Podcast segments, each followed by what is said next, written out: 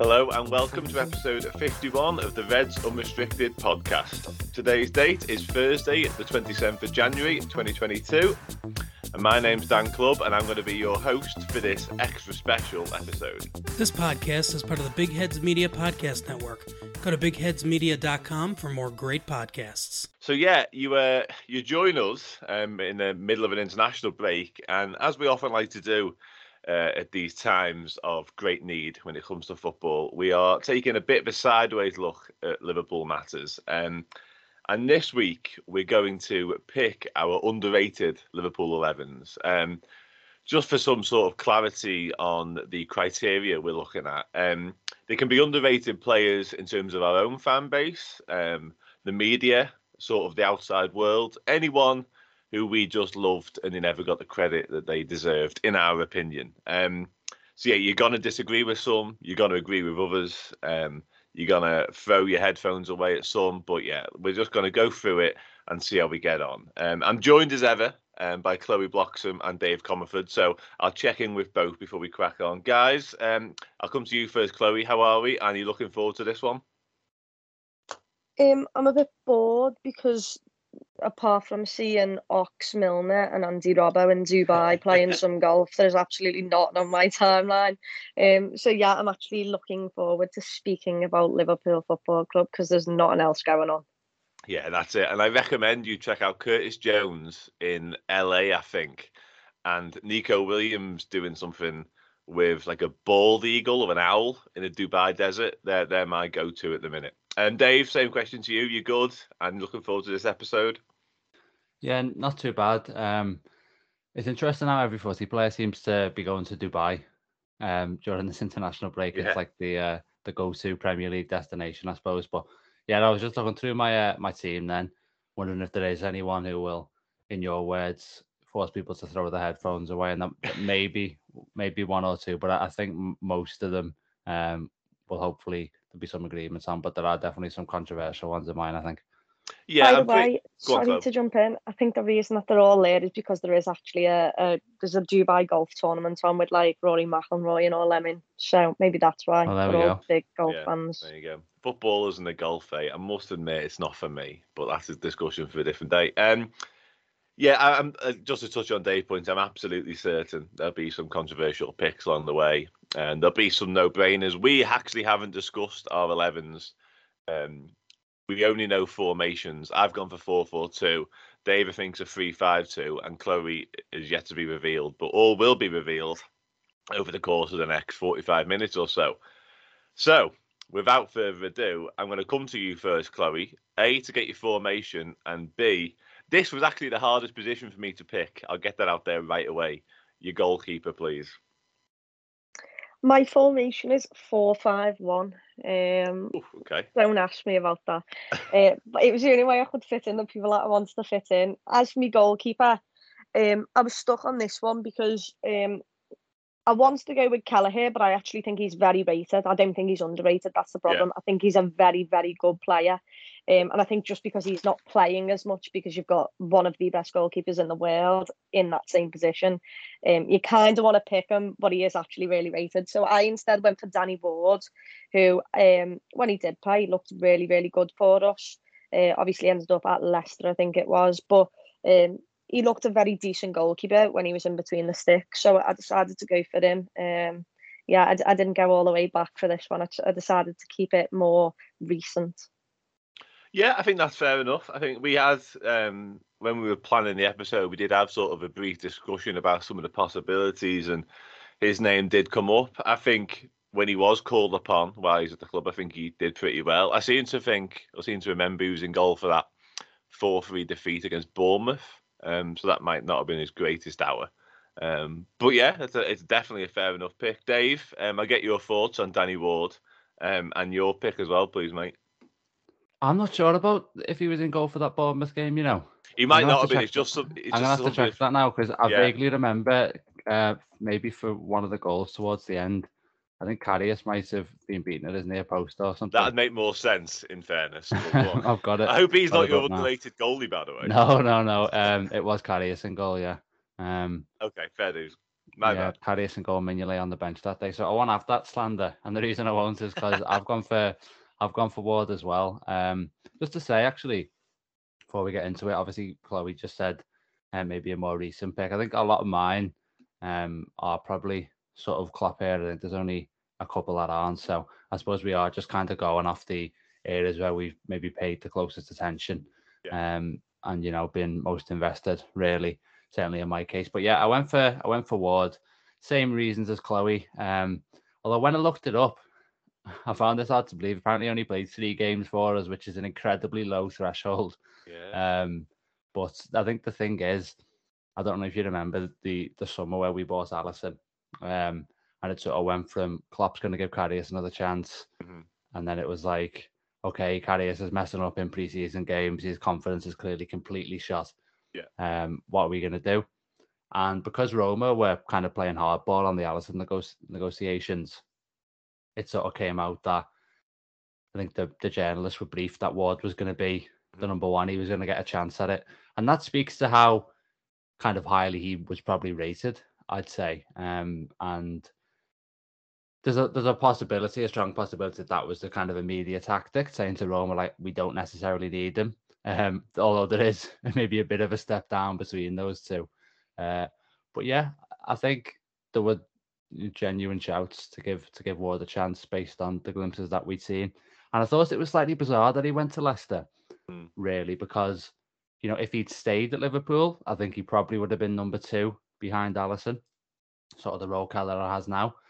And what he's done is he's gone to Leicester, maybe thinking he could challenge Schmeichel, but you Mm. know Schmeichel's obviously such a huge figure at that football club. He hasn't done it. Um, yeah. He hasn't. He's barely played for them.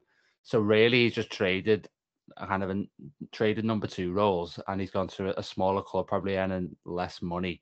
Um, so I thought that was quite strange. Um, if I was him, I would have been looking lower reaches of the Premier League. I think he might have been able to start, and certainly in the Championship, he came up, I think, with, uh, or he was in the playoff final, maybe. Huddersfield. No, Hud- he came up with Huddersfield, yeah. Huddersfield, yeah. Yeah, came up with came up with Huddersfield, so that would have been an option too. So yeah, I've gone I've gone for Ward in goal.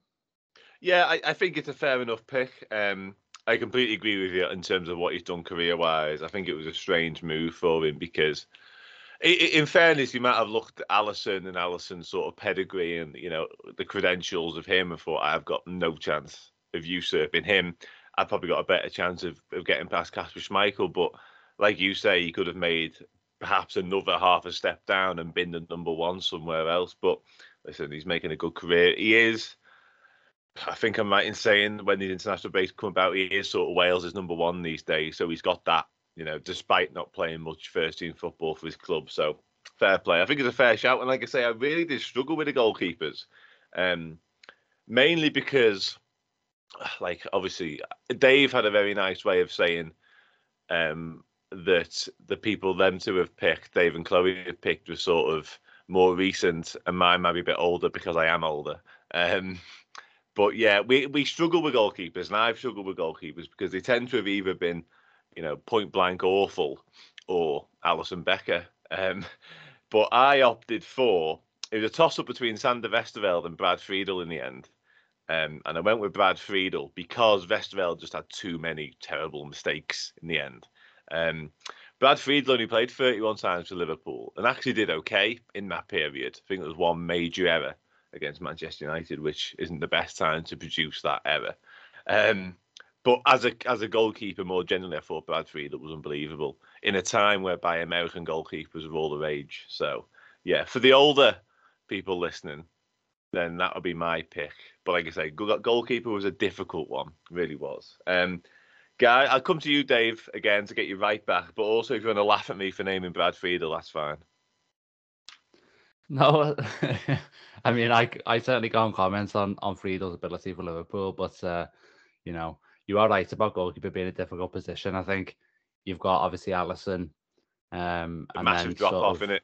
Yeah, I mean Reina is kind of probably the middle ground because he's like a good goalkeeper, I'd say, without necessarily being world Yeah, class we- we probably loved him too much. sustained period. Yeah, we Yeah. probably loved him too much into coming to the underrated bracket because even when he returned to Aston Villa, you know, we absolutely adored him. So it's difficult to name him as underrated, really. But he's got he's got you know the longevity as well. To be fair to him in, in his career, um, seems yeah. to be st- sort of sticking around at sort of Europa League level clubs. But uh, yeah, what I'll do is, um, obviously with the, the formation, it's kind of difficult maybe to match up throughout. Of course, yeah.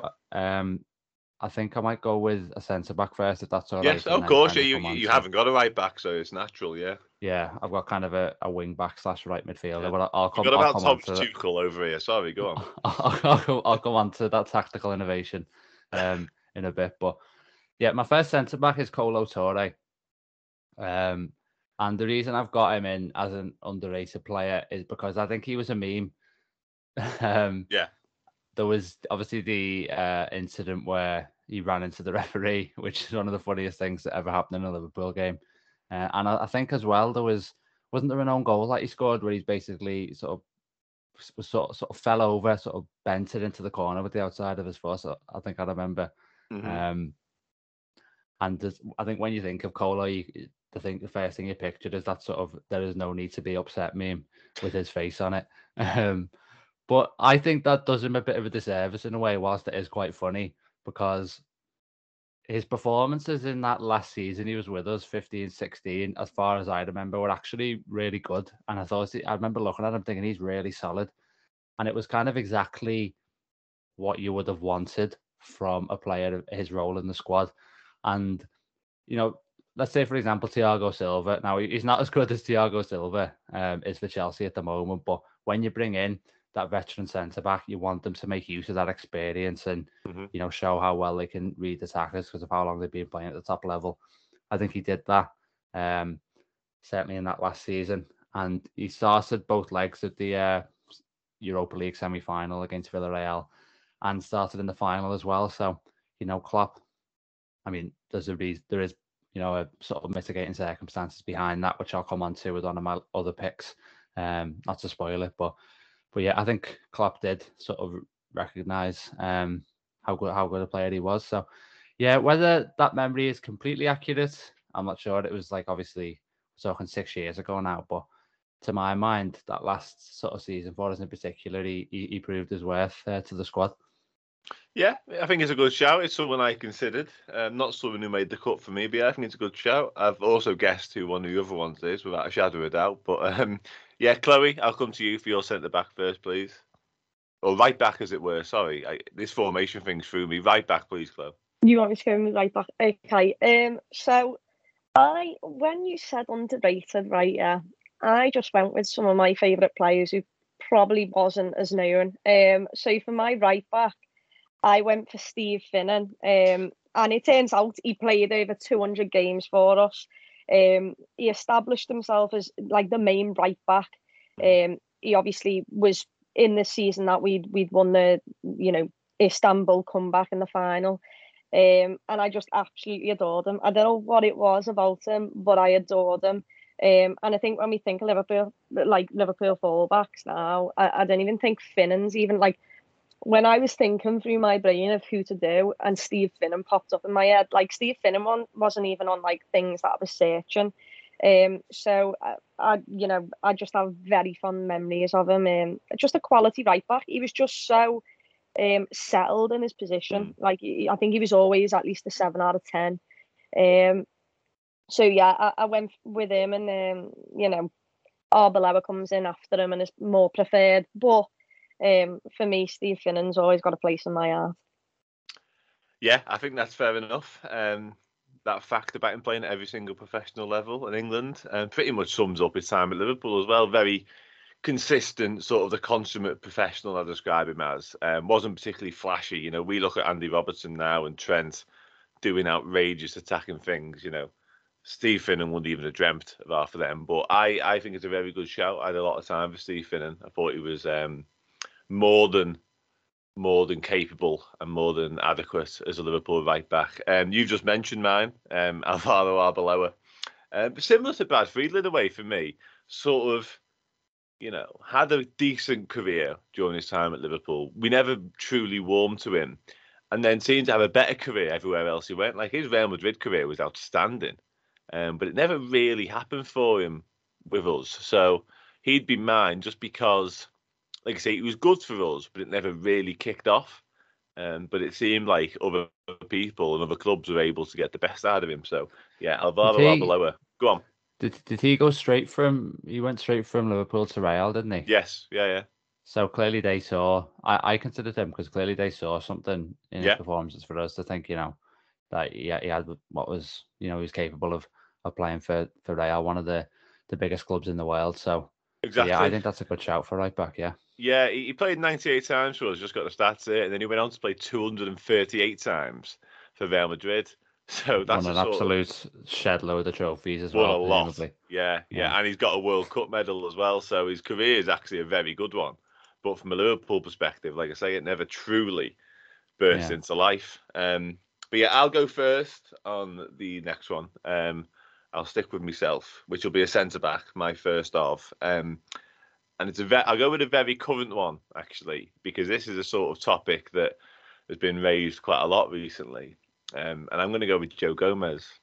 Um, This Nice. would be the I first head headphone throw moment. Um, but yeah, I've gone with Joe Gomez because I believe he only in sort of the last six months he is truly now underrated because we seem to have very short memories. Is all I'm going to say on it really because he was outstanding for Liverpool when we won the Premier League. You know, played his part in the Champions League, etc., etc. Was the preferred choice alongside Virgil van Dijk. I've, I've said it numerous times already this season. Um, and I'll openly admit he's been miles off it so far since he's come back. But I think that's just because his injury was so bad and he probably needs the football to get back to his levels, but he can't get that football. And I'm not going to go into all the vagaries of why he's not in form, but I do think the entire Liverpool fan base, or lots of it, and the media, you know, and the outside world, all thrown into one, have kind of cast him off. And I think he's 24. You know, he's getting linked to Aston Villa, and we're not we're not even in the sort of the realms of selling him yet or moving him on. He's so good, but we are forgetting that. Dave, I'll let you come in. Yeah, the thing the thing I always mention with Gomez, and I probably said it before on this podcast, if you think about the time when Liverpool's defence in the Klopp era was at its peak, it was the first half of that 2018-19 season when I think we conceded in about 19 matches, I think we conceded about nine goals, and we looked, you know, completely impenetrable at times. I think Mhm. we like the first four games of the season were all clean sheets or something like that as well. Um, and then obviously he got injured. Um, there was, I think there was a tackle by Ben Mee against Burnley, which Yeah. um he ended up with like a, a fracture in his leg. Um, but yeah, I I just think that he's that that level, that partnership with Van Dijk is the best centre back partnership I've ever seen for Liverpool, to be honest. And obviously Matip's great, but in terms of the kind of solidity and just looking like a complete rock. I mean, even when we finished that season, obviously Matip took over after after the injury, but I think it's like top three, top four Premier League defensive records ever. I think we only conceded um just like 21 goals or something. I think Chelsea have the record with about 15. Um so yeah, Gomez has played a huge part in that. So I, I really like that shout. Yeah, for sure. Yeah, and like I say, taking nothing away from Joel Matip, as you mentioned, you know, Ibrahim Konaté has been outstanding since he came in, but you know, I think we're all just sleeping on him is the term we'd probably use. Um, Chloe, I'll come to you for a centre back this time, please, mate. Right. Um, what ones do I want to give you? Um, I'll probably go with the one that's more recent, but I think people will be like, "What the hell? She knows nothing." Um, and that's Ragnar Klavan. I actually really enjoyed Ragnar Klavan. I'm not even gonna lie. I really did like like, you know, this little step over thing where he puts it through his legs. That's become a viral thing. Mhm. Um, you know, everyone seems to take the mick out of him, but I thought he was actually decent. Um, you know, he was decent height. He, he scored obviously a- a goal against Burnley in the last minute, which was unbelievable. But um, I, I just thought he was he was quite a solid player that we didn't get to see enough of. We made a, a song about him on the cup, but it obviously didn't really take off. Um, which was just basically taking the mick out of all the centre back, like the most heroic centre backs in the Premier League um, which was really enjoyable. But it, it sadly didn't take off. But he he was a, a player who I thought um, maybe if he could have got more time, he'd he'd have been liked more, or at least seen as a better centre half than just a joke. But um, I mean, I might be totally wrong with that. I might just be saying this because I absolutely adored the lad when he played for us. But um, I really did enjoy watching him, and uh, you know, at the time where he was coming in and he wasn't like your number one centre half, he was being put in with some different players at the back there. Dejan Lovren to name one of them. Um, and I just think to yourself with Dejan Lovren, as good as a player as he was, when you know someone's going to turn off their game and it could cost you a goal, how like how can you physically be so focused when you're also worrying about your other centre half? So I think with him, I think both centre halves when they played worried about each other, which mm. might have caused a bit of problems at the back. But um, yeah, I'll give it to Ragnar Klavan. Um, what what a lad. Yeah, I think that's fair. I think it's a very good shout and someone I considered as well. Um, and the thought of Ragnar Klavan worrying about Dejan Lovren and vice versa is truly terrifying. I've got to be honest with you. That is properly scary stuff. Um, the, what I'd say on him in terms of his ability, that Burnley goal is what immediately sprung to mind, followed by that outrageous turn, which is just you know pure gold. Um, no nonsense, uncomplicated, and the Estonian Nat Phillips is how I describe Ragnar Klavan. Um, yeah yeah, but yeah. Anyway, Dave, I come to you. Anything to say on Ragnar Klavan? And I'm going to guess a centre half of you this time, but I'm going to give up on your formation in a minute. Yeah, it is another centre half. Um, Klavan's a decent shout. I think it's kind of the exact sort of brand of player you'd have um, in this 11, really.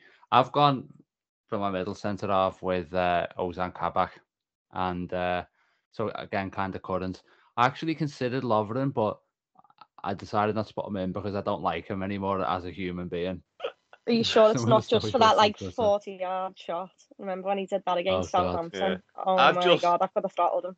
I've just said wow out loud whilst on mute when you said Ozan Kabak, so this better be good, Dave.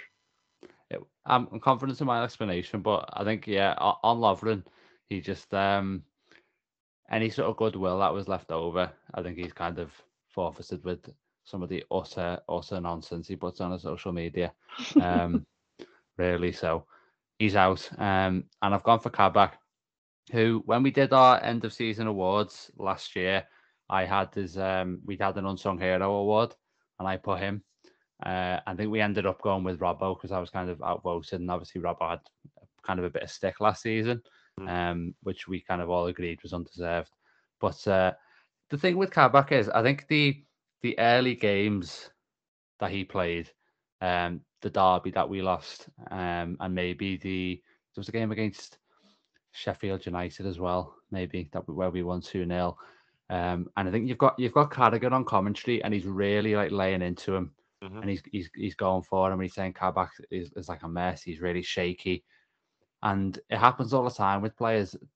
Their their debuts and their early games leave you with kind of a they make a bigger impact on how you perceive that player than pro- than, than most of the games will. And it, a prime example of that is um, we were talking about it in our group chat before the podcast. Uh, remember that Moreno goal, uh, for example, against against Tottenham. Yeah. Um, certainly one of his first games. Everyone thinks Alberto Moreno can play left wing. Alberto Moreno can has got a great shot on him, and that just that just isn't true. Like probably every other shot he, he took was probably sliced, but it's just it's just that first game, and it just stays with you. Um, and I think he came in Kabak to absolute chaos. Mm-hmm. Like he's playing alongside Jordan Henderson sometimes at centre back. You know, let's let's remember that. And he played, to my mind, an important role in us. You know, getting to the last sixteen of the Champions League. You know, beating Leipzig was was a good achievement. Mm-hmm. Um, obviously didn't have enough to beat Real, but with our injuries, we, you know, that's fair enough as well. Um, and yeah, I think he he helped us have a respectable end to that season, and we had the opportunity to buy him for less than the 18 million that was yeah. in the contract, and we didn't take it at the time. I felt we should have. Since then, it's obviously not gone very well for him at Norwich. Um, and people have made it out like he's just got out for the Premier League, and the people have sort of laughed at him. And to me, that's a bit unfair. Like Norwich, uh, one of the worst teams in the league. It's obviously, you know, not the, the turn he would have expected his career to take after a loan at Liverpool. And clearly, Klopp didn't see enough. You know, so that that's one thing you, you trust his judgment on that. But I I saw at Liverpool a player who I think has the potential to be a really good centre back and have a really good career. And I just hope for his sake that uh, the sort of struggles he's having at Norwich and seemingly falling out the team now under Dean Smith um, doesn't kind of have a lasting effect and stop him from getting to that sort of European level, which I think he's he's capable of based on what I've seen from him. Because let's not forget, you know, we bought him in an emergency, but we had also mm. linked with him before then. So it's a player that we like and that we that we rated. So so yeah, hopefully um, he can sort of recover from the difficult situation he's in now. And I think that he's been a bit disrespected, to be honest. Yeah, I think that's very fair. Actually, I'm gonna I'm gonna lay off um, what I had to say on Ozan Kabak because I think you've probably been I think you probably nailed it because he came into a really difficult situation. Um, you know, he's had somewhat of a baptism of fire in England because he come into Liverpool in the mess that we were in. He's since gone to Norwich, who, as you sort of alluded to, a, a pretty poor side. They're on a bit of an upward trajectory now under Dean Smith, but you know, when he first went there, they were a mess as well. So I think that's a fair assessment, actually. I think there is definitely potential there. He's still very young. Um, his Liverpool career certainly didn't go as planned. I think he had a calf injury which ruled him out for the majority of the end of the season. And I think we all kind of look at Rhys Williams and Nat Phillips as the saviours of that campaign.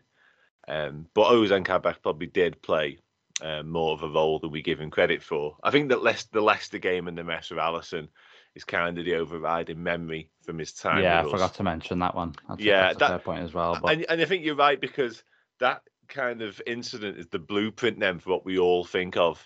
You know, when certainly when the players with us for such a short period of time, you tend to remember, you know, one or two moments, and unfortunately for Kabak, they're pretty bad moments, um, and that is one of them.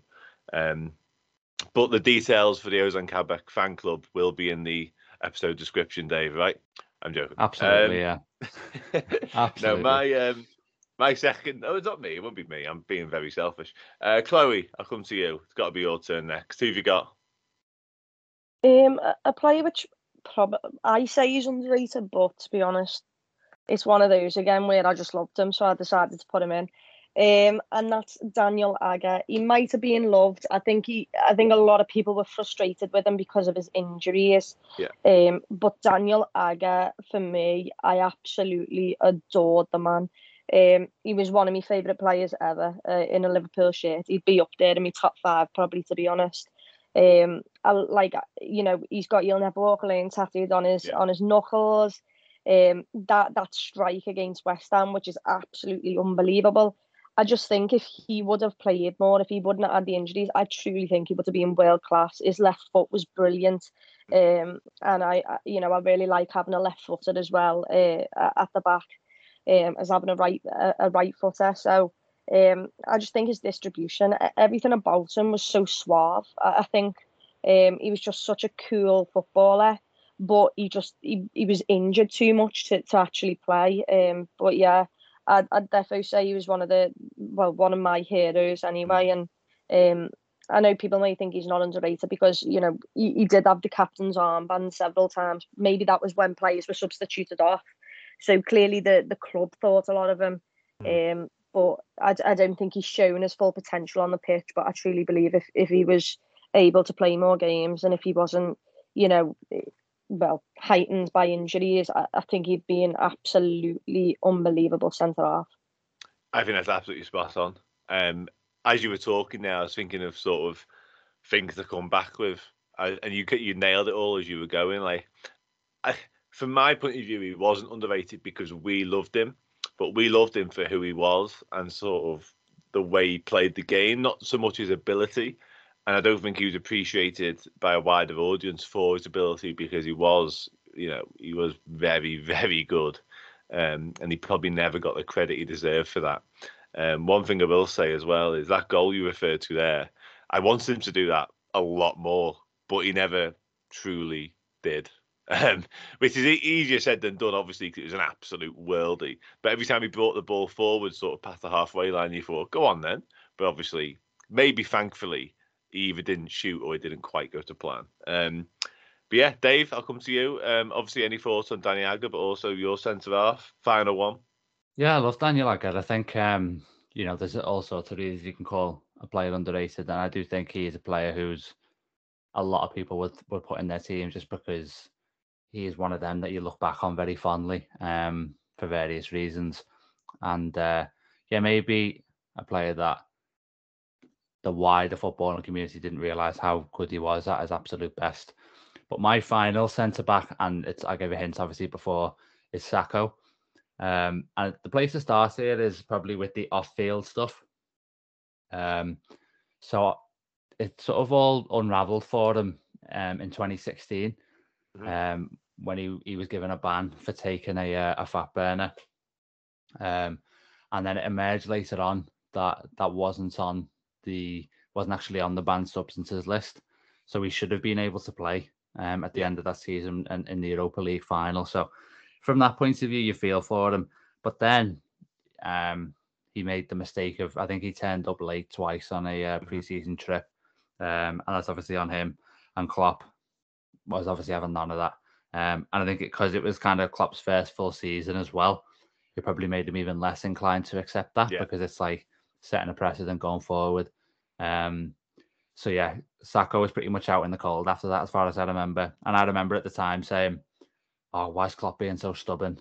Um, bring him in from the cold. Like, uh, we're having defensive issues." And really, I thought in 15, 16, before obviously things unravelled, his performances were brilliant a lot of the time. Um, I think he's been kind of painted as a bit of an accident waiting to happen mm-hmm. um, as a player, but I don't think that's necessarily an accurate reflection of his his time at Liverpool as a whole. Um, because, like I say, I thought in that sort of first few months under Klopp, um, he was he was excellent, and I also think he was forging a bond with the supporters as well. I've got kind of vivid memories of him kind of doing like a, a salute to the uh, to the crowd at Anfield. I think people really appreciated the kind of battling spirit that he had. He was a real warrior in defence. Um, so that's why I'd have him in because I think the way things ended for him at Liverpool, um, and it was extremely low key, has kind of maybe overshadowed um, how good he was. Um, and who knows, you know, he might, he probably wasn't cut out to be the centre back, you know, in the sort of post eighteen nineteen era.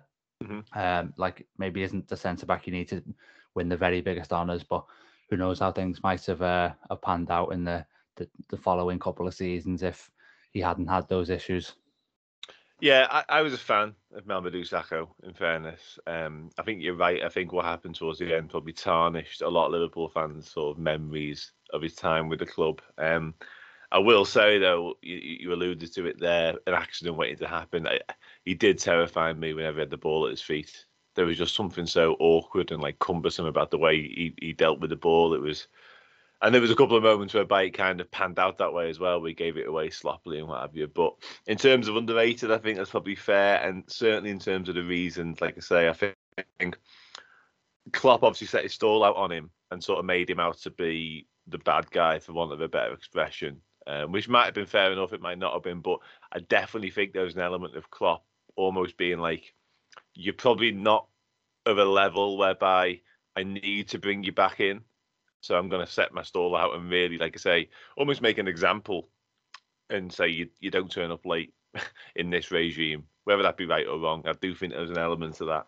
Um, my second centre centre back before we move on, um, Martin Skrtel similar to Chloe's, really, I suppose, and Daniel Agger. Um, in as much as you know, a lot of Liverpool fans adored Skrtel, and rightly so. Um, I just don't think he quite got the credit from the wider world. Um, to be honest with you, an absolute warrior, put his head on anything, um, and scored some memorable goals as well. Um, so yeah, Martin Skrtel will be mine. I'm not going to dwell on that too much. Chloe, any comments on Martin? He wouldn't survive nowadays with with VAR. That is my yeah. That's every probably a single, fair call. He could have gave a penalty away at every single corner going. Every single liked, set. You like dragging people, didn't you? know, yeah. Like he did. Yeah, that's Good true. job VAR wasn't a thing back then. I suppose you adapt. The only thing is that you adapt to your circumstances, you? Because there was no VAR, he probably just went hell for leather. But yeah. now he probably couldn't do that. Whether that would make him a worse defender or not is a different story. Um, while you're with us, Chloe, I'll stick with you um, and go for your left back, please my left back is Fabio Aurelio. Um, another player. I went with consistent, solid players. Really, um, I think he was another player that got hindered a bit with with injuries. But um, I really, really loved Fabio Aurelio. Uh, his his free kick against United, even though I was a little kid, one of the things I remember most. Um, unbelievable free kick, and and you kind of want them to like do one of them every single game, even though he, you know, he was up against Steven Gerrard, who was also taking free kicks at the time. So he probably hardly was given many chances. And um, yeah, I, I just one of those players who um, I don't think got the credit that he deserved because he wasn't unbelievable. He was just a decent right uh, left back. Sorry, he did mm-hmm. everything that he needed to do. Um, he's not like the modern day fullbacks or anything, and I just think um, yeah, he, he, was just he was a player I absolutely adored. Um, and as you can see, it's a running theme throughout my team here. Uh, I've adored pretty much every one of these players. Danny Ward, maybe not so much, but hmm. the rest of them for sure. Yeah, um, I'll, I'll, stick with myself because he was also mine. Um, it was a toss up between him and Emiliano Insua, but I went with Aurelio. A lot of it based on that free kick that you mentioned against Man United for obvious reasons. Um, but signed on a free transfer as well was a big part of it because I love a bargain. I absolutely love a bargain, and he was definitely one of them. Um, and he had an absolute wand of a left foot, quite frankly. Um, so yeah, absolutely loved him as well. Great shout. Um, Dave, I suppose we're back. We're on your right wing back. Am I right in saying? Yeah. So this is a bold one, I think, um, because of the nature go. of the formation. Um, so I'll just I'll come straight and say I've gone with Dirk Kuyt as a right wing back slash right midfielder. yeah, um, yeah, okay. And that is quite bold, but um, what he does have is the work rate. I, I think yeah. I think he takes to it. I'm not gonna lie. You know, you see, um, you see players like setting up at, at wing back. Like I think Chelsea have done it quite a bit. Um, you think they've got no right to be there, but if they're under the right coach, um, and if they've got kind of the right attitude, I think it can kind of work. Um, so yeah, I've I've gone for I've gone for Kuyt. Um, I had to have him in there because he's like the epitome of underrated. Um, mm-hmm. and you're almost hesitant to put him in there maybe for for that reason because you're like, well, if everyone calls a player underrated, are they actually? Yeah. Um, but I think it because it's Kuyt, like it, he, he's got to be, and he's got to be in the team. Um, because he is almost like the definition of it in a way. So uh, yeah, I've got I've got him in. He, he, can play he can play striker too. He can play most of the time on the right wing, but um, you know, he, uh, he has got that he's got that versatility. So yeah. I think he could adapt to it. Big game player as well. Scored in the Champions League final. Scored the winning penalty against Chelsea to get us get us there. Scored in the League Cup final. Um, yeah, so there we go. Um, I think there was also wasn't there a game against United as well where he, he stole a stole a goal off Suarez. Maybe he did he yeah. score a hat trick in that game? Yeah, yeah, yeah. Um, I think so. I think it was maybe was it a hat trick where it was like or within or within about four yards of the goal. Yeah. Um, I think so. I think it was like um the most poacher hat trick of all time. But yeah, so I, would have Kuyt. I think it's not controversial to put Kuyt in there. It's controversial where I've put him, but I stand by it. Yeah, you fully shoehorned him in and then explained it by saying he scored a hat trick from 40 yards. Um, but you've got well, him right, right wing back, we obviously. Can, we, we can take off a centre back and we can switch to a back four and yeah. we can go more attack and we can push him up. Yeah, I mean, when you pick an underrated 11 for a podcast, the important thing is that you have versatility and squad depth. So exactly, exactly. no, they, I'm, I'm, very much winding you up. Um, yeah, Dirk Kuyt I, don't want to say it too early, Chloe, but for me, he was an absolute no-brainer in this side. Um, he's my right winger, let's just say. Um, that, nothing else to add on what Dave said. Really, absolutely love the bloke. Um, one of my favourite sort of traits in a footballer, um, Liverpool or otherwise, is sort of work rate, and that was sort of his middle name, I suppose. He was the absolute epitome of it. I don't know whether he looked knackered after five minutes because his face went dead red all the time or whether it's just because he absolutely ran his socks off for 90 minutes for every game. I'm thinking it's the latter. Um, but yeah, I'll come to you, Chloe, for yours. Right wing, please. Well, it's a full house because I obviously went with Dirk yes, didn't I? Um, yeah, unbelievable player. Uh, not much to add. You have, you have said it all. Uh, just another player though I loved, and you know what I love with a lot of these players right now is that they've still got ties to the football club. Mm. They are still very much invested in this football club and love this football club. Um, and I think that's what makes our team so special, our football club so special. So yeah, he had to be in there.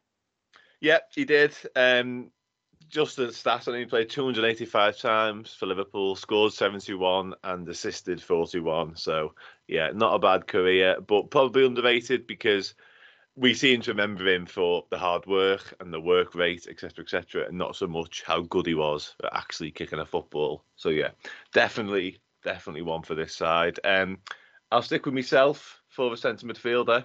Um, and I've gone recent for this one actually. Um, Gini Wijnaldum opened up that can of worms. Um, just God, that's such a difficult one. Again, similar to people we've already mentioned, I suppose, in this pod. You know, we as Liverpool fans adored him, even though he did divide opinion among some. Actually, even when he played for us, let alone since he's gone. Um, because he was, I suppose, uncomplicated. Apart from that game against Barcelona, you'd probably say where he just was almost let loose and the shackles are off, and off he went and scored twice. But um, yeah, was always one to divide opinion. Suppose is my main reason for putting him in. I thought he was brilliant. You know, we miss him now. There's no doubt about that, in my opinion. His um, durability is probably what we miss more than anything, if we're going to be honest. Um, so yeah, Gini Wijnaldum for me. Um, I'll come to you, Dave, for yours, and I'm sure you're going to have a comment on Wijnaldum. Well, I'll tell you what I'll do. I'll give you I'll give you two of my mids. Um, and I'll do that because one of them is, is actually Wijnaldum as well. Um, so Perfect. it's going to be another full house on him. But um, the only thing I'll say on Wijnaldum is we said before he left that we might not appreciate just how important he was as a team yes. until yeah, yeah. he's gone, and I think that's kind of proves to be the case. Um, beyond just kind of availability, I think um, the balance he offered the team and the defensive uh def- defensive like solidity as well, the midfield and the protection as well. Yeah. I think was is kind of underrated and certainly really important. And I almost miss him for that. Yeah. But one thing um, on that, Dave, actually, just while we're on the yeah. topic, it's just sprung to mind now. Something we've we're not very good at this season, and we spoke about it on here, is when we're in control of the games, almost killing that game off. And that's where I think we might miss Wijnaldum more than anything because he was so assured and adept at just keeping the ball ticking over. Yeah. For whatever reason, this year when we go 2 0 ahead in games, we've seen it just recently. You know, the Palace game got a bit edgy for no reason. We seem to let sides back in. And when Wijnaldum mm. was around, we didn't do that very often. So that might be another thing that we miss. Yeah, I don't think it's a coincidence. And a lot of the time I was frustrated with Wijnaldum because he didn't take risks on the ball. But mm. in those scenarios, it kind of it kind of works, doesn't it? But yeah, to, to give you another one of my mids, I've got three, but I'll I'll, I'll do my uh, my yeah. third one in, in, a minute. Um, I'd have Jordan Henderson in there, mm-hmm. um, and I feel like it's 2015 again, really, because that's kind of um, what we always say about about Hendo, or, or at least some of us when he was a more divisive player. And we did our player ratings a couple of weeks back. We all agreed that he hasn't been at his best this season, that we wanted more from him. But some of the disrespect that you've seen on Twitter is has been has been crazy to me. Like mm. it all it almost seems like we are going back to that early stage of his career when everyone was like, oh, the fact that Liverpool have got Jordan Henderson as captain, the fact that they spent so much money on him is a sign of, you know, just how mediocre they are and all that. But as a footballer, like he's made out like he's just this complete and utter simpleton. But it's it, that's just so it's like I say, it's so disrespectful because yes, his intangible attributes like are probably as important as his, you know, as his footballing abilities. But mm-hmm. he is he is also really good, and that's why he's been kind of in the team for for so long as well. He's not just going to be like in there. You know, Klopp's not some sort of. He's not just a complete passion merchant who's going to be putting players in the team for for those intangible attributes for leadership and all that. He's he some of his long passing's brilliant. He's he scored some absolute worldy goals from outside the box. And yes, mm-hmm. sometimes he makes the wrong decision in terms of, you know, these kind of first time crosses and things like that. But he's a player who, you know, was voted. He, he's a former footballer of the year, and I think there were, you know, that wasn't a complete reflection maybe of. Of, of footballing skill, you know, people recognised his importance off the pitch as well, certainly. Mm-hmm but you're not going to give someone that award unless they're also, you know, they've also got a lot of ability. Um, and I, I can't believe we're kind of still having these conversations about Henderson. Really, I think you can say he needs to do more. He needs to perform better without being, you know, without putting them down um, as much. And you almost don't want to, you know, I've not probably got the amount of followers for it, for it to make a difference, but you almost don't want to talk about them too much on Twitter because when you see the, the big accounts talking about them, it just ignites this this complete like sort of really like there's so much animosity in the debate mm-hmm. about it. Like he seems to have, mm-hmm. you know, split split fans, and I just don't think it's it's a little bit, you know, a bit over the top to be honest. Yeah, I'd agree. Um, and like I say, I think we've all had sort of, you know, relatively grown up discussions about John Henderson's form this season. I think they're completely valid. Um, but you're right. I think a lot of the fan base would ship him or attempt to ship him back off to Fulham again, and even get Clint Dempsey in as a swap. So yeah, I think that's absolutely a fair shout and definitely underrated um, by sections of our own fan base, unfortunately, as well. Um, despite being our captain and one of the first names on the team sheet still. So yeah, great shout. Um, Chloe, I'll come to you. I've got three midfielders, but I'll round it off with the another full house, which I obviously said Wijnaldum. Um, Good, yeah. There's not much more to say apart from, I mean, I, I'm not angry with the way he left. He wanted more money, and now, I mean, the grass isn't always greener because no. he's hating life over there, yeah. and that's personally, from my opinion, his own fault for not signing a deal. Um, but there we go. Saying that, I adored him. Um, I adore the number five as well. Anyone who wears the number five tends to be, you know, high in my es- like estimation of I love you uh, for Liverpool. You know, Daniel Agger wore the number five as well. It's one of my favourite numbers, probably after Daniel Agger, to be honest. Um, yeah, but anyone who wears the number five. Um, but yeah, he was a box to box midfielder. Um, a lot of people was annoyed that he put the ball from side to side, but when you actually watch him, he's the one that's recycling it all. Without doing that and moving them side to side, then you know the team doesn't um, get tired. There's no spaces there. Um, so yeah, I think he was very, very underrated by a lot of players. His song was brilliant. Always had mm. time for his song. He scored a bullet header against Man City, which I can still remember now. Unbelievable. And obviously, how can you speak about him without mentioning that Barcelona minutes yeah. where he's came on, um, and he's he's done unbelievable. So yeah, um, Wijnaldum's in there. Yeah, you you stick with you, Chloe. You have another one, and I presume you now love Ibrahim Konaté, Liverpool's new number five as well. Of course, of course. Like, yeah, another, like another midfielder. Top. Yeah, uh, another midfielder. Um, I'll go with. I, I, I think this one's more like I don't know, but I, I'm gonna say as my like kind of CDM kind of player, I went with Lucas Leiva, another player I adored. Um, I don't know whether he was underrated by us as fans or by the the outer footballing world. Both, I think. He he had technique. He was a brilliant Brazilian for God's sake. He had technique. He was unbelievable. It was just he did the dirty works and no one else cared for anything else that he did on a football pitch. But that man ran himself into the ground every game. He did some of the most dirty work you'll ever see.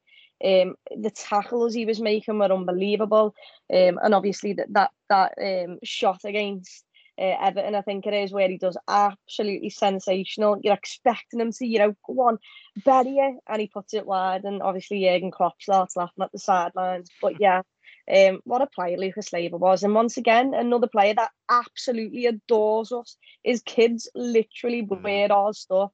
The other day, he put on about Jurgen Klopp or something about his kid um, yeah, just just another player I could never cut ties with because I adored the man. Yeah, I think he's one who falls into that cult hero category personally. Um, he played a hell of a lot of games for Liverpool. He actually haven't got it up. He should have got up while you were talking. Um, but yeah, played a, a, ridiculous amount of times for us and was very, very much adored by large sections of the fan base. Um, I think part of his problem was in terms of what we were all expecting, that expect, expectation meets reality sort of situation. Because when we signed him, you know, a few years ago now, obviously, you all start looking things up and what have you. And you see, I think he captained Brazil in the under 20 World Cup.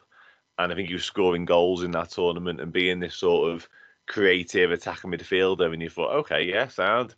and then he turned up and he, and he wasn't that um, in the slightest actually. Um, but yeah, I loved him.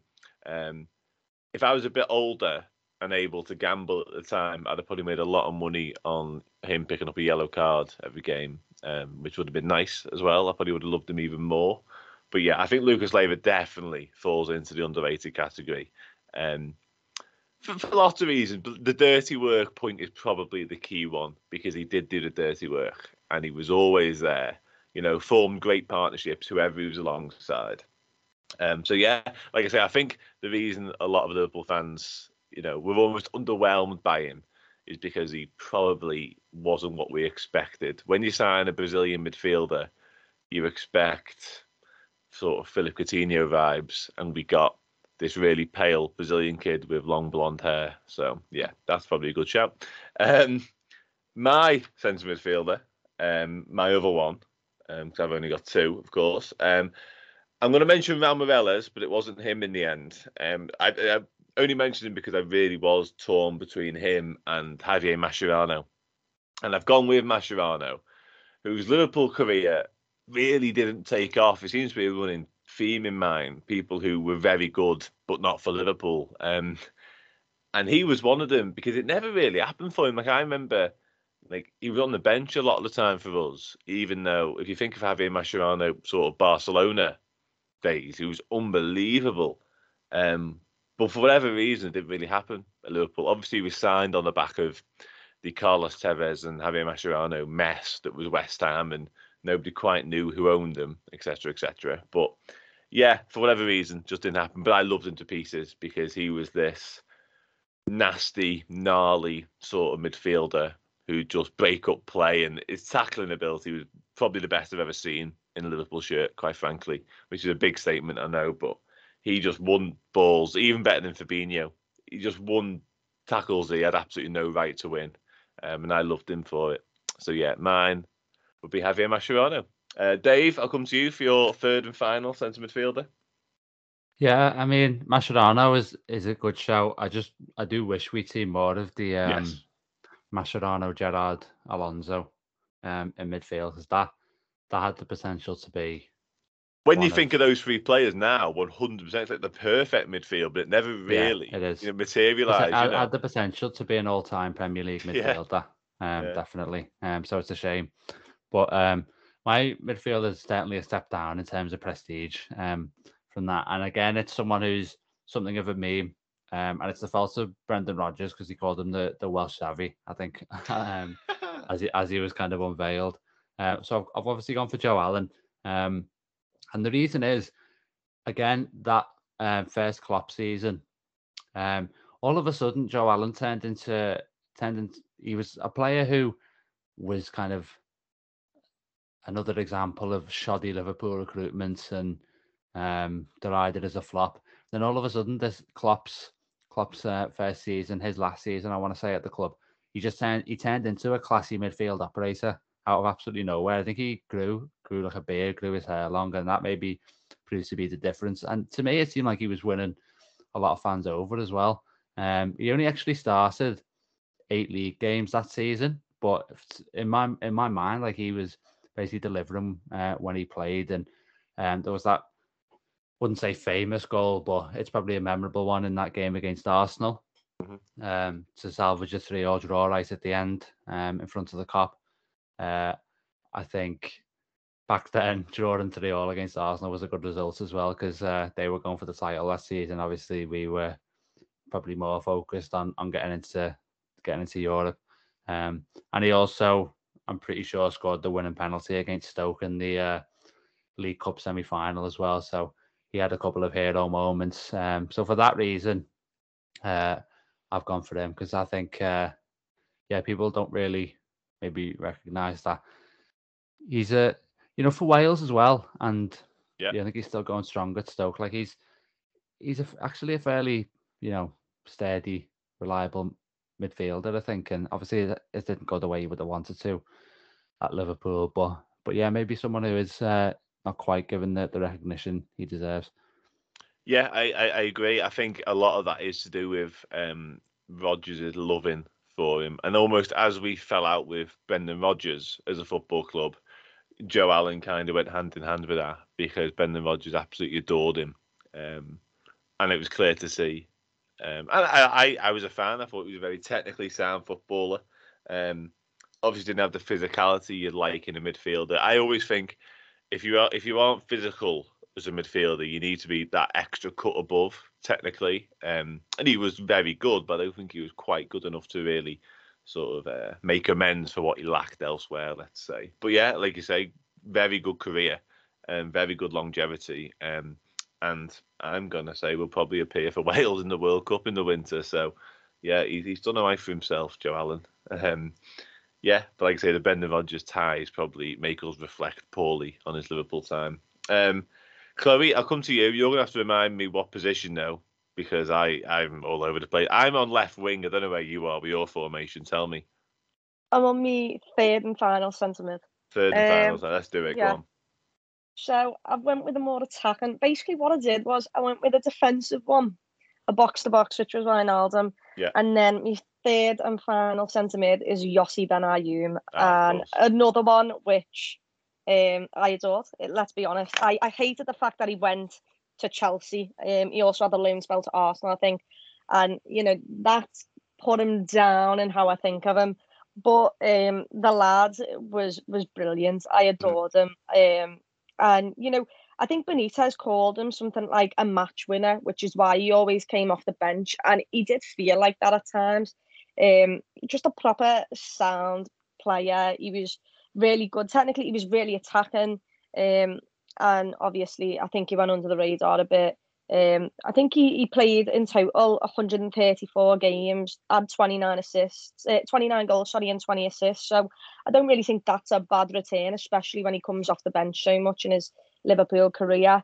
Um, but yeah, just uh, another one of the players that I absolutely adored. So to throw him in here because I hadn't heard enough of him since. Yeah, definitely, definitely underrated in my opinion. Yossi Benayoun um, had had a habit of scoring important goals actually um, while he was with us, um, including a couple of hat tricks. Um, so yeah, an absolute you know shoe in in my opinion. Not one I picked, um, just because I have people above him. But yeah, I think he's a great shout, and I also kind of knew you were going to pick him, Chloe, so I avoided it for that reason. Um, but yeah, I'll come to you, Dave. I'm on left wing, like I say. You tell me where you are. I'm at my uh, wing back left midfielder hybrid that, now. Good. I thought so. That's yeah. Um, and thankfully this time, um, it's not as as bold a shout because the player has actually uh, did actually transition to a left back role later in his career. Um, it's Albert Riera, um, yes. so who was sort of a, a left midfielder uh, yeah. For us. But um, like I say, did when he was in Spain, I think later later on play sort of as a left back, which um, you know maybe a few a few wingers do if they lose kind of that explosive pace that they have. But the reason I've got him is I don't think he's, you know, on you know a textbook example of underrated, but I think similar to Benayoun, but even more so. Nobody really talks about him. No. Um, and that's partly because he was only here for a couple of seasons. But you know, we talk about kind of maybe the more sentimental picks. The 0809 Liverpool team was was my favourite Liverpool team ever before the current one. Um, you know, some of my favourite ever Liverpool games, the the four one at Old Trafford and the four 0 at home um, against Real Madrid. I think they were pretty close in proximity as well. Those two games, but yeah, some of the games I remember most fondly. And he, um, you know, he's probably just looking at my team now. Um, yeah, he'd be the only him and Kuyt on on either wing would be the representatives from that side, I suppose. Mm-hmm. Um, so I think the role would actually suit him perfectly as well. Um, Whereas Kuyt might be questioning me in, in the dressing room, saying, "Why why am I playing as a wing back?" Riera would I think take to it like like a duck to water. So yeah, that completes my sort of midfield five, if you like. Nice. Yeah, I, I actually again Albert Riera was someone I considered. I, I was made up when we signed him. I had really high hopes. Um, but maybe didn't quite materialise like I'd hoped. Uh, but there's been a few of them down the years. Um, I'm pretty certain we're not going to mention the likes of Alberto Aquilani now.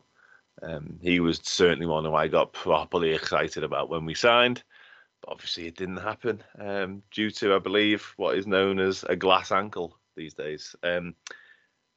I'll, I'll give you my left winger before I come for yours, Chloe. Um, Ryan Babel will be mine. Um, again, uh, similar to a lot of Chloe's picks, I suppose, very sentimental. I just loved Ryan Babel. I thought he was brilliant. Um, one of his sort of main issues, I always felt throughout his Liverpool career, this is almost very tactical and technical, if you like. He's obviously he played as a left winger, but he was right footed. Um, so he always obviously wanted to cut in and cross. And although he's very good at it, once defenders, good ones, had kind of worked that out, his weapons were a little bit limited. Um, but either way, you know, I, I adored him. I thought he was brilliant. Um, really exciting to watch, really direct. Um, had a decent Liverpool career, played under 46 times, you know, um, and then obviously he came back and scored against us for Fulham, which kind of tarnished things a little bit naturally. But yeah, Ryan Babel will be mine because really excited that we signed him and really exciting to watch. And I thought he had a decent time while he was with us. Um, Chloe, I'll you know, come to you. Go on, Dave. Sorry. Just just to say one thing on Babel about that goal. Do you remember? Um, he said he said before the game that he'd he'd seen something um about Van Dijk. Yes, he'd seen a weakness in yes. Van Dijk's game, and he, it, yeah. he he knew how to he knew how to exploit it. And then yeah. whether that was whether that was it, I don't know. But yeah, he ended up capitalizing on a yeah. mistake, and he did actually, you know, was true to his word. In fairness to him, he almost looked sorry when he scored that goal. Um, yeah, he, he, he clearly loves us, so that, that's another yeah. reason to include. So that's another reason. Yeah, it's another reason I almost forgive him for it because, like I say, he was almost he's almost loathed to put it in the back of the net in the end. Um, but yeah, Ryan Babel for me. Chloe, your left winger, please. Um, I don't think I could have created a team and not put Maxi Rodriguez in. Oh, so yes, Maxi so Rodriguez is going into my left mid spot. Um, so pleased. You know what? I'm surprised by how little time he spent because it because I adored him so much and like his song was sung in Kiev. Like his Class. song was going off in Kiev, and like it's such an unreal song. But he actually only spent like two years here and, and didn't really play much. But Maxi Rodriguez, oh my word, what a lad. I adored him. Another, like, literally all of these players I adore. Um, he, he was so comfortable on the ball, um, could always find the pass. I think on his first game for us, he gets two assists with Torres, and obviously they both played at, at for Atletico Madrid. Um, and I think everyone expected them to do a bit more better with registering assists and goals than he actually did. Um, but my word, did I love Maxi, Mod- uh, Maxi Rodriguez, and um, I also love love how he got here. He lied to Rafa Benitez saying that he could speak English, and he could speak absolutely no English at all. He just wanted to play for us. So yeah, um, Maxi Rodriguez has my heart. Yeah, as you can tell, I'm made up. Um, you've you picked Maxi. I actually wrote down a list of honourable mentions here, just in case he didn't get into our sides, um, and Maxi was top of that list. Um, would have loved to have picked him, couldn't get him in. Um, unbelievable. I, I just loved him to pieces. Just he sort of epitomised the joy on his face playing for this football club. For someone who didn't like, you know, spend his entire career with us, or obviously was born in Argentina, doesn't have the club to heart necessarily. He absolutely loved playing for us, and obviously he signs off with that hat trick against Fulham and I think he scored a hat trick like a few days before that for us as well. So yeah, not a bad way to go. And I think a few of us were quite surprised when we didn't sort of keep him on or beg him to stay after that. But yeah, had to get in the side somehow, somewhere along the line. And I'm glad he did for you, Chloe, because what a man. Um, I didn't want to mention him before we'd done the midfield, just in case, and I'm glad I didn't now. Um, but yeah, anyway, moving on. Dave, I'll come to you. Um, I presume we're in your strike force now. Yeah, I've got two strikers. Um, and just to say, first of all, Maxi was a pro- again an honourable mention for me. I absolutely yeah. loved him and was, uh, you know, was one of the players probably rated highest around that time. Uh, but my first striker is Sturridge, um, and this is because there probably isn't a wider appreciation, I don't think, um, mm-hmm. of what he would have been capable of without all the injuries he suffered. Um, yeah. And I think some people do recognise that, to be fair. So it wasn't a shout I was completely sure on. Um, but of the strikers, I looked at the list and like you've essentially got players like Suarez, um, Torres, for example, who everyone pretty much agrees at their peak were unbelievable players. Mhm. And then you've got some absolutely dreadful ones in there as well. Um, so I've gone for the ones who I think are kind of in the middle ground. And, and Sturridge is like um, that 13 14 season, obviously, was incredible. Um, that was kind of the peak of his time at Liverpool. But even in Klopp's first season, he was our top scorer in all competitions, even though, again, the, the injuries were, were continuing. And I think we could have been talking about one of the great Premier League strikers um, if he, his body wasn't made of of skips. Um, so, so that, that's just the the unfortunate uh, reality, I suppose. But yeah, I've gone for underrated because, um, like I say, I think people maybe don't realise just how much um, the injuries have, have robbed us. Yeah, massively. Um, before I go on, Chloe, you want to say? I was just going to say there's two there's two goals that stick to m- in my mind, and I think it's Daniel Sturridge. The first one is obviously that un- like absolutely outrageous dink The that he does against West Brom. Uh, is Oh it no, the der- okay. I was thinking of a different one. Go West for it. You're thinking of the one where Tim Howard comes out Yeah, and puts it what- in, that's and what just I thought you were gonna there go with his with, hands yeah. up. Yeah. No, the, it's like he's not even in the box and he thinks the goalkeeper against West Brom. I'm pretty sure it's West Brom. Someone else can correct me if it's not. Um, but it's, it's absolutely outrageous. But the other one, which I think highly goes under the radar, is the the, the final against Sevilla. That goal he scores in that final is outrageous. Outside of his foot from where he is to bend it in, uh, it's that's an unbelievable goal. Um, and I think even that goes under the radar because we lost, obviously. Um, but yeah, like I was stuck between him and someone else, and I went with someone else, and I'm quite glad I did, just because we've got more variety here. But um, my word, what a player he was. Yeah, um, before I get that someone else off you, um, it, it's it's almost testament to how good he was. Obviously, we can talk about his numbers and you know his injuries, but what I will say on the injury front before I go on actually is you're right, Dave, because at some point, somewhere, fans forget about injuries. Like we as Liverpool fans might always say, "Oh, Sturridge was unbelievable," but he was made of skips, as you so eloquently put it, which I've got a lot of time for. But um, yeah, some somewhere on the line, someone will forget that, and they'll just say, "Oh yeah, Sturridge had a you know a good Liverpool career, but he was better than that." And I think obviously you mentioned two goals there, Chloe. Straight away, a different two goals sprung to mind for me. It was the Derby lob and that goal against Chelsea as well. That absolute long range stunner. So yeah, what a player! Great shout. Um, Chloe, that's someone else. So I've gone with someone that I think um uh, you can probably guess by what I say, yeah. But I think he's an un- I think he's an actually really really good striker. But everyone takes the piss out of him, me included, because he's just at times it seems like he's away with the fairies, and fair enough, that sounds. Um, so my striker is Divock Origi. I truly think there was a time that we thought we had one of the greatest strikers going. I remember, I think it's Funes Mori who literally breaks his ankle nearly Yeah. um, in that game against Everton.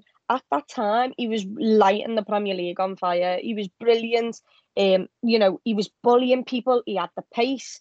He scores against Dortmund, I think, as well. Um, obviously, when when we played Dortmund in that unbelievable five four game, um, I think Divock Origi injuries you can include in there because once again you look at where he is now he's out with injury um Yeah. and i think also with the fact that look at our front three for the past however many years and you add Jota on top of that now he's not really going to get a chance but my word Divock Origi big moments he's a cult hero for Liverpool Yeah. for sure but I don't think he gets the, the the recognition he deserves for actually being a decent footballer um because he was an unbelievable like we we thought we had a gem and I think we still do with what he's gave us. He scored in the Champions League final, and he scored some of the most ridiculous, outrageous goals. That finish Mhm. against Barca is not easy at all. That is a ridiculous finish.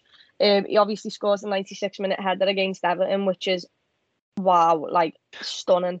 Um, and he's he's at like I think he scores a dink uh, against Everton as well, which I think is one of the best goals. I, I really think it's underrated as well. Um, but you can just you can tell by the way I'm speaking. I have a smile on my face when I talk about Divock Origi.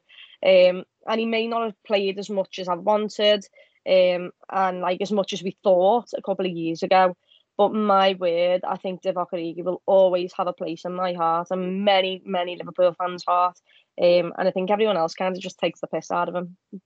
Yeah, it's a very difficult one, Divock Origi. You're spot on. I think I challenge any Liverpool fan not to smile whilst talking about the man because, you know, you summed it up there. He, the biggest moments tend to be his moments, um, and he's just got this knack of of being there when it matters and and coming up with the goods. But it's almost to his detriment that because because he does all those outrageous things, and then he'll start against Burnley, which is like my go-to average side, and he just won't produce, and it's just so frustrating.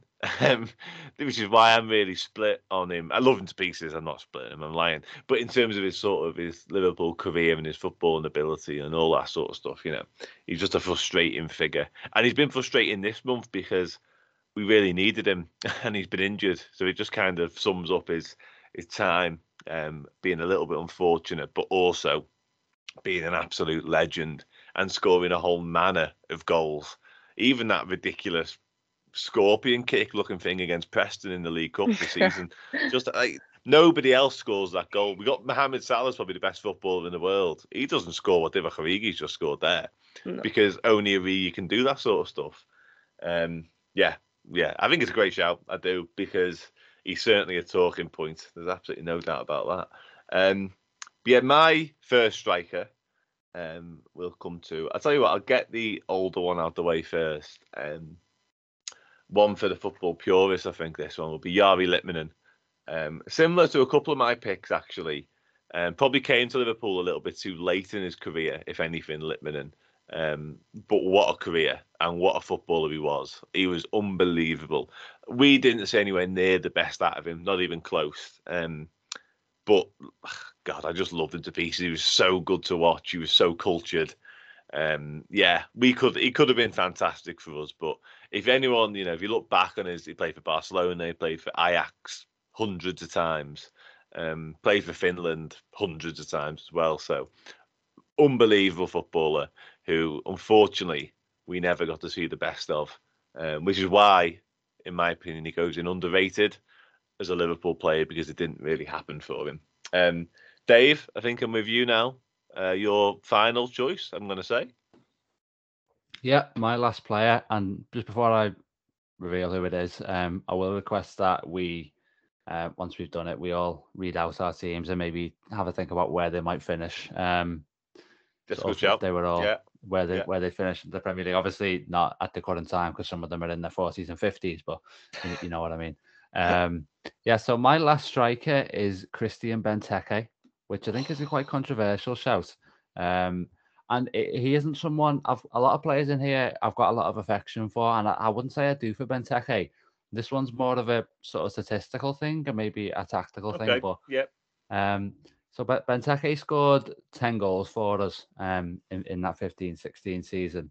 Um, and you would have wanted more, definitely, for the price that we paid. I think it was like around 30, 35 million we paid. And, you know, that amount now is probably equivalent to about 50 um, because of the way the market's inflated since. But you have a look at it, he's, he scored nine goals in the Prem and he actually only started 14 games, which is objectively really good. Um, and I remember people saying at the time that we weren't playing to his strengths.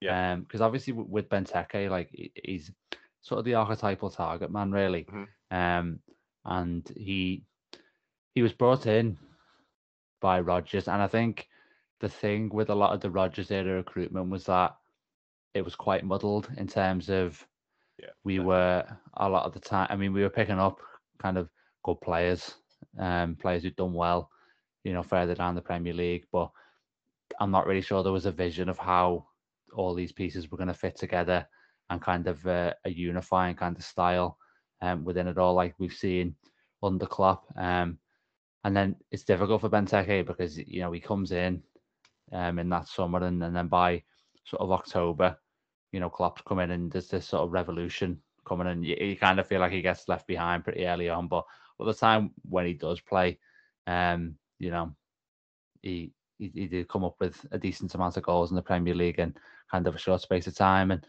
you know, you wonder if in an alternate reality, if Rodgers does, you know, have the the structure around to, to play to his strengths and um and we almost become a team that that do have that kind of target man. You know what he could have what he could have achieved, but obviously that isn't a particularly kind of desirable version of events. But I think the main point is that yeah, it was it was difficult circumstances for him, and he did come up with a, a decent uh, goal scoring haul in the Premier League that season, um, and has been obviously it's you know he's had spells at Palace where he's he's gone ages without scoring, but broadly speaking, he's been a solid Premier League striker. And like I say, there wasn't it was difficult for me in the striker position. Um, so again, like Sturridge, not maybe a shout I'm adamant about, but I do think maybe slightly underrated purely on that kind of statistical basis. Yeah, I, I have no qualms with that actually. Um, I was a Benteke fan when we signed him, um, and I was I was made up that we did. Um, I think part of the reason we signed him is simply to stop him bullying us every time we played Aston Villa um, because he had a habit of doing that and scoring at the same time. Um, before I let you come in on it, Chloe, just that overhead kick he scored against Man United. Um, wow, he's deserving of a place in, in that in this side at least because of that. I um, I still resent Martin Tyler for the way he yes, reacted to that yeah, goal. I didn't want to mention and, it because I didn't want to get angry, but yeah, yeah, and then the way he reacted to the Anthony Martial goal yeah. to make it three one and seal the game, the complete complete Laughable. opposite of it. Um, yeah, Jamie and ever since then, I've had an, that he's not biased, so yeah. Yeah, ever since then, I've had an agenda against uh, against Martin Tyler, and it's still going strong. Yeah, you did right, uh, Chloe. I'll let you have your say on Christian. You know what? What's strange is I actually, I was debating Christian Benteke, and the only reason I was saying it was because I actually think he was a good player, but we did not play to his strengths, and therefore, mm. you know, he was kind of a scapegoat because we paid a decent price for him. We expected so much, and then you know he didn't deliver for us. But we literally didn't play to his strengths. We we didn't put a ball in the box or anything for him to go and attack. It wasn't our style of football. So him coming into the club, everyone should have kind of had an idea. We're either going to have to change our entire system, or he's just not going to be any good for us. Um, a bit similar to Andy Carroll in a way for me because I thought Andy Carroll, we kind of didn't play the way, you know, to fit him either. Um, but I did, I did think about Christian Benteke, but then I also thought about how he's played at Crystal Palace, which I think is more of his style of football, and I still don't think he's been good enough. That was my only reason why he wasn't pushing um, Divock Origi. Um, but to be fair to him, we didn't play the way that um, we didn't play his style of football, so it was probably right that he's he's being overlooked and maybe a bit um more like had off with how yeah. he's played. Um, but he's not he's not doing a perfect deal for himself over there at Crystal Palace. That's what I will say. At times he's sound, and at times he misses open goals, and you just think to yourself, "Oh dear." Yeah, definitely oh dear. But like I say, I think when he was at Villa, he was a real handful. So you can certainly see why we signed him. Um, muddled thinking is a very apt way of putting the recruitment under Rodgers, certainly towards the end. Um, but yeah, I don't think we did play to Benteke's strengths. Um, and I don't think we played to, I don't really want to say it, Ricky Lambert's strengths either when we signed him. Why we signed him, I'm not quite sure. But if you do sign someone like that, you almost have to, you know, play to the way that suits them whilst they're on the pitch at least. But we never did. Um, I'm right in thinking you you guys are done team wise. I hope. If not, please stop me. Um, but my final position is my target man striker to play alongside Jari Litmanen, big man, little man combination. Litmanen just arriving late, you know.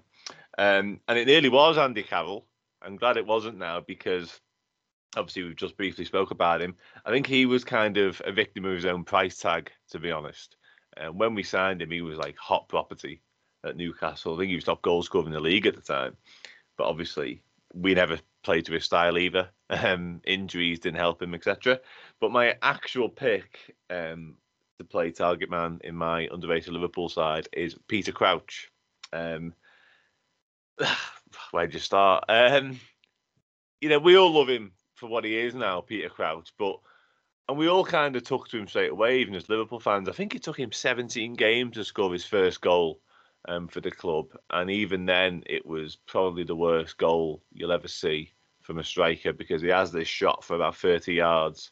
It hits a Wigan defender and balloons about 40 foot in the air before the keeper makes a mess of it and palms it in off his own crossbar. And somehow, the dubious goal panel decided that is a Peter Crouch goal, and he went on from there. Um, but yeah, I, he had a an interesting time at Liverpool, let's say, um, and I actually think he came up with some wonderful moments for us, talking about sort of overhead, outrageous kicks. He had a few of them, um, but it probably truly never happened for him um, at Anfield, which was a shame because you know we know what he's about, isn't he? Six foot eight. You don't. You, he's got a certain style. He's got a certain way of playing, um, and it suited us at times. But overall, I think we probably were left a little bit underwhelmed with what we managed to get out of Peter Crouch. Um, but yeah, I think that pretty much brings us to the conclusion of our um, selection of teams anyway. Um, but as Dave rightly says, I just want to mention some honourable names as well. If you guys want to chime in with some while I'm at it,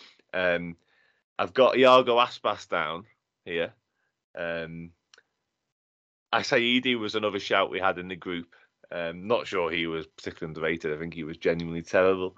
Um, Florent Sinama Pongolle was a, uh, a, an old school name that sprung to mind, and Bruno Cheyrou, who was another one who arrived. I think the next Zidane was his billing, and it never quite happened. So yeah, if anyone wants to add to them, please feel free. No, I don't have any in mind. I just think Dan has maybe confused honourable mentions for. I mean, he's just named like two or three bad footballers. To be honest, I just, I just love naming random Liverpool players who people forget about. So that's where I'm at right now. Uh, you know, the thing with that Aspas is though. Go on, sorry, Chloe, corner. but the thing with that Aspas is, well, obviously the corner, but there was a couple of players like this, and Luis Alberto was another one. Like when they were at Liverpool, they didn't make any real positive impact. But then no. you look at the careers they've enjoyed after Liverpool, yes. and you think, yeah, what, what kind of went wrong? Were they just not yeah. cut out for the Prem or something? Yeah. So I did kind of think about that, but I just thought, yeah, in terms of how it actually did for Liverpool, um, didn't really, you know, went up to it. I didn't quite go as far as Paul Konchesky or Antonio Núñez, who came as part of the Michael Owen deal. I stopped myself with those two. Um, Chloe, you got any for us? I went with Milan Baros, and I actually really liked him. Uh, Craig Bellamy, I don't know how we've missed him in this. Well, um, yeah, also, controversial. Yeah, but I mean, come on, he scored at Barcelona's ground. Come on. Um, Adam Lallana I put up there because I think he's yeah. still underrated. Um, I'd put Momo Sissoko, and I him. also put Oxlade Chamberlain, which I think everyone like might set the world on fire saying his name there. No, I um, like them. I like them a lot. Um, I know you've named Baros because he was number five, yeah. by the way. I'm not. I'm not that. Yeah, obviously. Come on. a striker that wears number five. I think that's worthy of mention in every single podcast we do from now on. Um, yeah, happy days. Uh, so, Dave, you wanted to read out some teams and tell us where they finished. So, you go first, please. All right. So, my underrated Liverpool 11 is Danny Ward in goal, back three of Kolo Touré, Ozan Kabak, and Mamadou Sakho. Um, Dirk Kuyt and Albert Riera as wing backs. Jordan Henderson, Joe Allen, and Wijnaldum as a midfield three. And then Sturridge and Benteke up front. Um, in terms of where this team would finish, uh, I think there'd be no fans left at the end of the season because they'd all be in hospital with with a cardiac arrest after looking yes, at that back three. Definitely. But um, yeah, mid. I think it's a potentially solid midfield there. Um, industrious wing backs and two strikers who, you know, I mean, I'm not sure Kuyt's that much of a crosser of the ball, so whether he's going to be able to put them on Benteke's head, I'm not sure. But two strikers who um, were very effective Premier League strikers at their best. So I reckon we could sneak into the Europa Conference League. I, I think. Okay, that is a calamitous back three. I've got to say that really is. it doesn't read well together, but individually, I, I, like them. Dear God, um, Chloe, I give you the same opportunity, please. Your full team and where are they finishing? Uh, I've got Danny Ward in goal, uh, Steve Finnan at right back, me two centre halves are Klavan and Agger, left back Fabio Aurelio, uh, me three centre mids Wijnaldum, Yossi Benayoun, Lucas Leiva, uh, left mid Maxi Rodriguez, right mid Dirk Kuyt, and me striker is Origi. And I truly think I'm going to say top four. I reckon I could push them into top four if I'm managing them. You know, I can just I can just give them all number five and give them you know all me love and support and hope for the best. You, yeah, you'd need Klopp in charge of that team, I think, to get it into, into the top four. You need, need, a bit of medical work, and I think from Klopp. no, I, I reckon I could do it. Can I've we got be number I'll one honest. just for the sake of it? I've got more faith in that one than I have what we've just heard from that other back. Oh, well, the thing is, the thing is, Chloe. To be fair to you, you did pick your midfield with sort of balance in mind and having players play different roles. So maybe it would Mhm. work better than than Kuyt playing crosses on, into Benteke. I also have Mo Salah on the bench if that is any Ah. like oh, I well. reckon- Coming on after all right, one that- minute that's every right week. There you go. After one minute, someone gets a miraculous injury and Salah's on. Yeah. Um, yeah. my 11 um, was Brad Friedel, Alvaro Arbeloa, Joe Gomez, Martin Skrtel, Fabio Aurelio, Dirk Kuyt, Gini Wijnaldum, Javier Mascherano, Ryan Babel, and then big man, little man, Andy Carroll, Jari Litmanen up front. Um, if you, you can't tell me that's not winning the Premier League, I'm sorry, guys. I'm sorry, that's the most sixth sixth place squad I've ever heard in my life. That there speaks someone who never seen Jari Litmanen before, let me tell you. Because yeah, well, you are right. I'm, I'm open to admit, and I'm older than you guys. I think he's 50 now, Yarvi Litmanen, which is fucking terrifying, quite frankly. Um, he's not great on FIFA. I'll give you that. I was he's literally gonna say- brilliant. He's the only icon I could afford on, on my ultimate team. So probably doesn't say much. That is blasphemy from FIFA. That is, honest to God, like he was. Oh, He's got no pace. he's 50. Yeah, I know, but in the game he's got no pace. his his, no one, his like- card's not 50 on FIFA, to be fair. no. Right. Okay. You know what? Pace wasn't his forte. I, I must admit, he was. um Like I said earlier, he was cultured, yeah, a technician, let's say. Um, was never rapid, like in fairness to him. But yeah. Uh, anyway, that'll be all we got time for. But I really hope you've enjoyed it. I've certainly enjoyed it. Um, feel free to, like I say, hate us, um, berate us, and possibly praise us. I can't see it with some of those teams. Um, I'll give you two guys the opportunity to say any final words before we leave. Chloe, Dave, anyone? Um, I think if you're hating on my squad, right? Yeah, I'm. I, like these are people I adore. So um, Yeah. Yeah. I mean, Adore and Chase. Sorry, yeah, Yeah. carry on. Adore and chase, it exactly. um, so I mean, it's whether it's underrated or not. Like I, I just went for people I adored. Um, so I, I genuinely think we could do well in the Premier League. Good. And Dave? Yeah, I've enjoyed it too. Um, I think I'm just intrigued to see. I'm gonna post like a graphic of my 11 on Twitter. I won't. I won't post um your 11s. I'll leave that um in kind of suspense uh, to get people to click on it still. But uh, yeah, I just want to see how many followers I lose when I've got Kuyt at wing back. I reckon I'll, it'll be you know a good, uh, Yeah. probably double figure followers. I I'm reckon hoping I'll- Twitter deletes your account, to be honest with Well, you. for credibility for that, but people have got. There might not be a to- to podcast next week, guys. Yeah, if, we, see- if we see Dave been removed off Twitter later, we'll know why. Oh god. Um, but yeah, no, yeah, it's been a pleasure as always. Um, yeah, enjoy the rest of the international break um, if you possibly can, um, and we'll be back after Cardiff. But yeah, take care all, and see you soon.